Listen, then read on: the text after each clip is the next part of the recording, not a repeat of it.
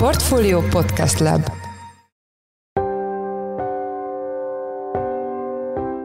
Sziasztok, ez a Checklist, a Portfolio napi podcastje, május 5-én, csütörtökön. Ebben a podcastben munkanapokon lapunk elemzői és más szakértők segítségével dolgozzuk fel a nap meghatározó gazdasági, pénzügyi témáit. Az adás első részében azt járjuk körbe, hogy miért szigorít a Magyar Államkincstár, és miért változtat a Magyar Állampapír Plus visszavásárlási árfolyamán. Azt lehet látni, hogy az utóbbi hónapokban szépen visszaesett a MÁPLusznak az értékesítése és a MÁPLusznak az állománya is. Gyakorlatilag több mint 400 milliárd forintos visszaesésről beszélhetünk, és ugyanebben az időszakban nagyjából hasonló mértékben nőtt a prémium magyar állampapírnak az állománya. A témával kapcsolatban Árgyalán Ágnest, a portfólió pénzügyi rovatának elemzőjét kérdezzük. Mai második témánk a tegnapi Fed kamat döntőülés lesz, mivel 22 éve nem látott mértékben emeltek az alapkamaton, amelyre természetesen a részvény és devizapiac is reagált. Én Pitner Gábor vagyok, a Portfolio Podcast Lab szerkesztője, ez pedig a checklist május 5. kiadása.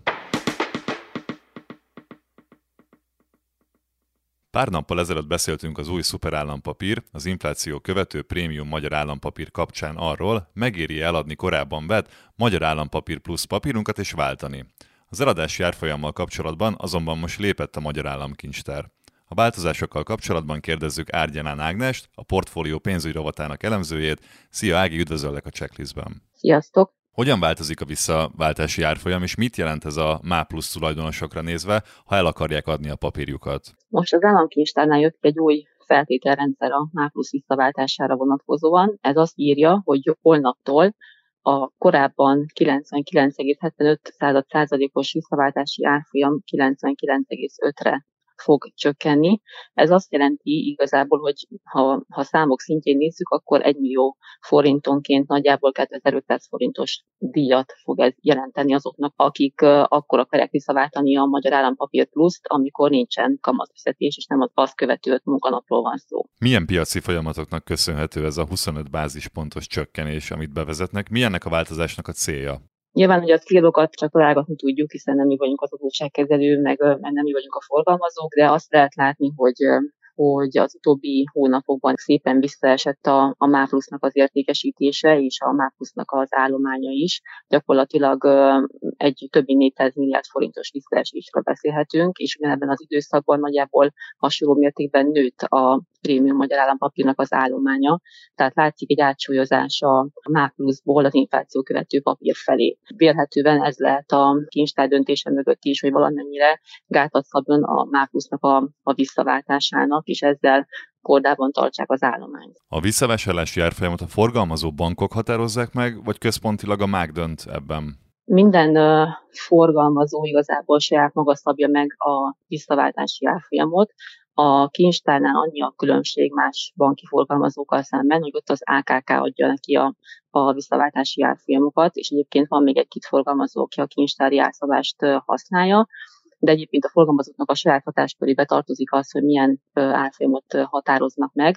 Kivételt képez ez alól a MÁPLUSZ esetében az az időszak, amikor kamatfizetés van, illetve a kamatfizetés követő öt munkanap, mert akkor szerződés szerint köteles minden forgalmazó 100%-on visszaváltani a papírt. Mekkora eltérések figyelhetőek meg a visszavásárlási árfolyamban a, a magyar kereskedelmi bankok között? Az utóbbi hetekben azt már lehetett látni, hogy a forgalmazók azok kezdték szigorítani a visszaváltási feltételeket a MÁ plusznál. Az elmúlt időszakban azt lehetett látni, hogy nagyjából egy olyan 99 99,5% között szóródott a, a banki forgalmazóknál az az árfolyam, amin visszaváltották a MÁ pluszt a befektetőktől. Lényegében a kincstár is ebbe a sorba áll most be, és ezért láttuk az a csökkenés is most a, a kincstári árszabásban. A mostani változtatásokkal együtt is megérheti MÁ pluszból prémium magyar állam papírba váltani? Ez nagyban függ attól, hogy milyen inflációval számolunk a, a jövőben, és milyen infláció volt ugye eddig is.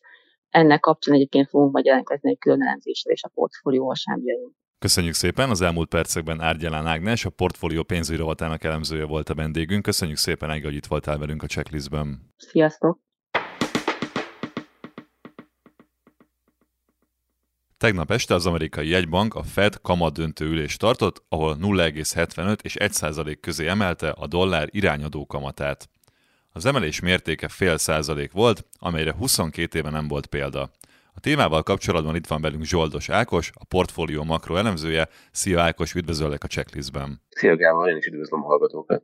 Ahogy a világ nagy része az USA is küzd az inflációval, de ahogy a cikketben fogalmazol, a Fednek kettős mandátuma van. Mik ezek a mandátumok? Én így, ahogy mondod, az infláció nagyon-nagyon más most már az amerikai gazdaságra. 40 éve nem volt gyakorlatilag ilyen elemelkedés, 8% felett van az infláció, ez nagyon-nagyon szokatlan és az amerikaiak is egyébként hát nem viselik azt jól, nem véletlen, hogy Jerome Powell fedelnek azzal kezdte tegnap sajtótájékoztatót, hogy az amerikai emberekhez beszélt, és így kihangsúlyozta konkrétan, hogy teljes mértékben átérzi ezt a problémát, és pontosan tudja, hogy ez milyen komoly terhet helyez főleg az alacsonyabb jövedelműekre, és hát nyilván azután pedig arra helyezte az üzenet hangsúlyát, hogy mindent megtesz a Fed azért, hogy ezt az inflációt letörje, és ezért láttunk egy ilyen szokatlanul magas kamatemelést.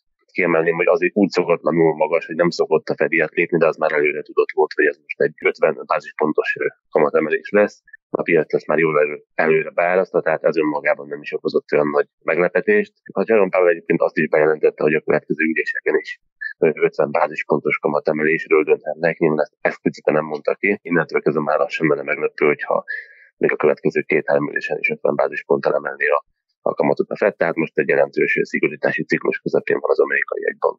Az árstabilitás ugye az egyik ok, az egyik mandátum. Mi lenne az a másik, ami most fontos feladata a Fednek? A másik az egy nem mindig valamilyen reálgazdasági, reálgazdasági jó. Az Egyesült Államokban ez a, ez a munkaerőpiac. Tehát a kettős mandátum közül az egyik az árstabilitás, a másik a teljes foglalkoztatás. Egy banknak az a cél, hogy elírja a gazdaságban a teljes foglalkoztatottságot, most elméletben, hogyha emeli a kamatokat, akkor az azzal jár, hogy a, a gazdasági szereplők, a vállalatok, a lakosság kevesebb hitelt fog felvenni, kevesebbet fog fogyasztani, a vállalatok kevesebbet fognak beruházni, tehát elméletben az a munkanélküliség emelkedésével járhat, és fel is tették azt a kérdést tegnap a Jerome Powellnek, hogy nem érzi-e veszélyben a kettős mandátumot, az egyik gyakorlatilag kamatemeléssel az egyik célral üti a másikat egy kicsit, Powell erre úgy hivatkozott, és ez egyébként teljesen megfelel a valóságnak, hogy a munkaerőpiaci helyzet az egy nagy eltolódás mutat. Tehát olyan sokan akarnak most az Egyesült Államokban munkaerőt felvenni, tehát olyan nagy a foglalkoztatási igény a cégek részéről, amit egyszerűen a munkaerőpiac nem tud kiszolgálni. Ilyen mértékű munkaerő hiány az Egyesült Államokban még, még nem volt gyakorlatilag a modernkori történelemben, ahogy ő fogalmazott, és ez azt jelenti, hogy ilyenkor bőven van tér a kamatemelésre, bőven van tér a gazdasági aktivitás fékezésére, sőt, hát ilyenkor ez indokolt is, hiszen az a magas infláció, amit látunk az részben ennek az eredménye, hogy egyszerűen olyan béreket tudnak a, a munkavállalók kialkudni, amelyek, amelyek utána további inflációt gerjesztenek, hiszen a megemelkedett bérek azok, azok rázugulnak a gazdaságon nagyobb kereslet formájában, tehát hát többnél a kínálat nyilván nem lesz nagyobb, sőt, hát vannak kínálati problémák is, hogy Fednek most már hát ideje volt határozottan lépnie, hogy valamilyen módon próbálja fékezni a gazdasági aktivitást. Szóval eddig jellemzően ugye 25 bázispontokkal emeltek, ez most egy 50 bázispontos emelés volt. Jövőre nézve mondott valamit a jegybankelnök az emelés mértékéről? Hát általában csak utána sokat szoktak tenni, ugye egy-másfél hónapon a két ülés között, tehát ilyenkor nem szabad egy banknak kijelenteni azt, hogy a következő ülésen is 50 bázisponttal fogunk emelni, hiszen ha bármi történik, akármi, és gondoljunk bele, hogy egy járvány az elmúlt két évben, most egy háború tört ki, tehát akármi történet, ilyenkor csak egy erős utalás. Tehát a jegybank azt mondta a Jerome Powell, hogy 50 bázispontok, azok ott lesznek az asztalon, következő üléseken is, tehát ez egy erős utalás arra, hogy valószínűleg a következő két-három ülésen szintén fél százalékos emelés jöhet. Viszont egy nagyon fontos dolog volt, amit ő megemlített, az, hogy 75 bázispontos emelés az nincs ott az asztalon. Az azért érdekes, mert a piaci szereplők azok a következő ülésen már azt árazták, hogy itt egy 75 bázispontos kamatemelés lesz a következő ülésen, de ettől függetlenül természetesen, természetesen bármi lehet. Tehát az is lehet, hogy a reálgazdasági adatok, ha úgy alakulnak, akkor, akkor lassítani fog a Fed a kamatemelési tempón, és az abszurdum, hogyha még durvább inflációs nyomás lesz, akkor pedig hát még nagyobb tempóra fog kapcsolni, tehát ezt sem lehet kizárni. Most hát azért lehet egy picit enyhébb a Fed a korábbiakhoz képest, korábbi üzeneteihez képest, mert márciusban már a maginflációs nyomás ezen nyomni látszott, tehát úgy nézett ki, hogy az infláció, ha még nem is tetőzött, de már nagyon közel lehet a tetőzéshez. Milyen volt a bejelentésre adott reakció a részvénypiacon? Pont azért, mert nagyon magabiztos volt a, a piaci szereplők 98%-a, azt várta, hogy a következő ülésen, júniusi ülésen 75 bázispontos kamatemelés lesz, ezért ez a fél mondat, amikor Zsaron Pável kijelentette, hogy ezen mi nem gondolkodunk, nagyjából ezekkel, ezekkel a szavakkal seperte az asztalról a még nagyobb kamatemelést. Tehát ez kiváltotta a részvénypiaci szereplőknek a, a meglepetését pozitív irányba, ami azt jelenti, hogy emelkedtek a részvényindexek, a dollár zuhanni kezdett, esni kezdett, miért ugye ez nem egy részvénypiaci szempontból, befektetés szempontból a dollár gyengülés az, az nem egy kedvezőtlen fejlemény, úgyhogy abszolút a piaci reakció pozitív volt, és meglátjuk, hogy a következő napokban mennyire tart ki. Most még úgy látjuk, hogy a határidős amerikai indexek tovább emelkedhetnek, és Európában is plusztokat láthatunk. Ez azért lehetséges, mert a tőkepiaci szereplőknek kicsit mert át kellett tervezni a azt a kamatpályát, amit korábban választok a határidős ügyleteikben. Pontosan hogy reagált egyébként a dollár, és mi várható a dollár árfolyamban szerinted ezzel a FED politikával? A dollár az nagyjából 6-7 os azonnali gyengüléssel reagált, ami kifejezetten nagy, tehát az euró-dollár mozgásban ilyen szintű elmozdulások napon belül nem szoktunk látni, tehát abszolút nagyon nagy meglepetés faktor volt ez. De azt tudnék, hogy az előző hónapokban a dollár az, az nagyon erős volt. Tehát nagyon nagy erős, erősödés mutatott, pont a Fed várható lépései miatt befektetők azok készpénznek vették azt, hogy egyre, egyre, egyre szigorúbb jegybankot fognak látni. Hát nagy kérdés, hogy most ez a, ez a meglepetés, miszerint a Fed talán mégsem gondolkodik olyan szintű szigorításban, mint ahogy azt korábban láttuk, az milyen dollár átfolyamot fog indukálni, de azt hozzá kell tenni, hogy a többi jegybank, az Európai Központi Bank, illetve a Japán jegybank azok még lazábbak.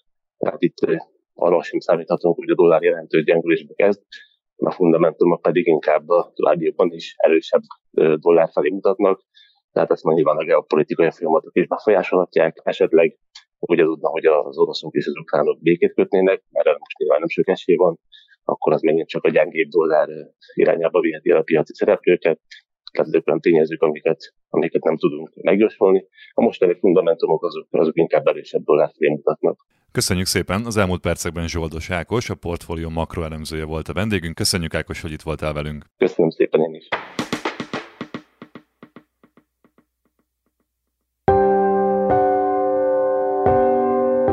Ez volt a Checklist, a Portfolio napi podcastje május 5-én csütörtökön. Ha tetszett, iratkozz fel a csatornánkra Spotify-on, Apple Podcast-en, vagy a többi nagyobb podcast platformon. Az adás elkészítésében részt vett gombkötő Emma, Bánhidi Bálint és Forrás Dávid, a szerkesztő pedig én, Pitner Gábor voltam. Új adással holnap 5 óra körül jelentkezünk, addig is szép napot, sziasztok!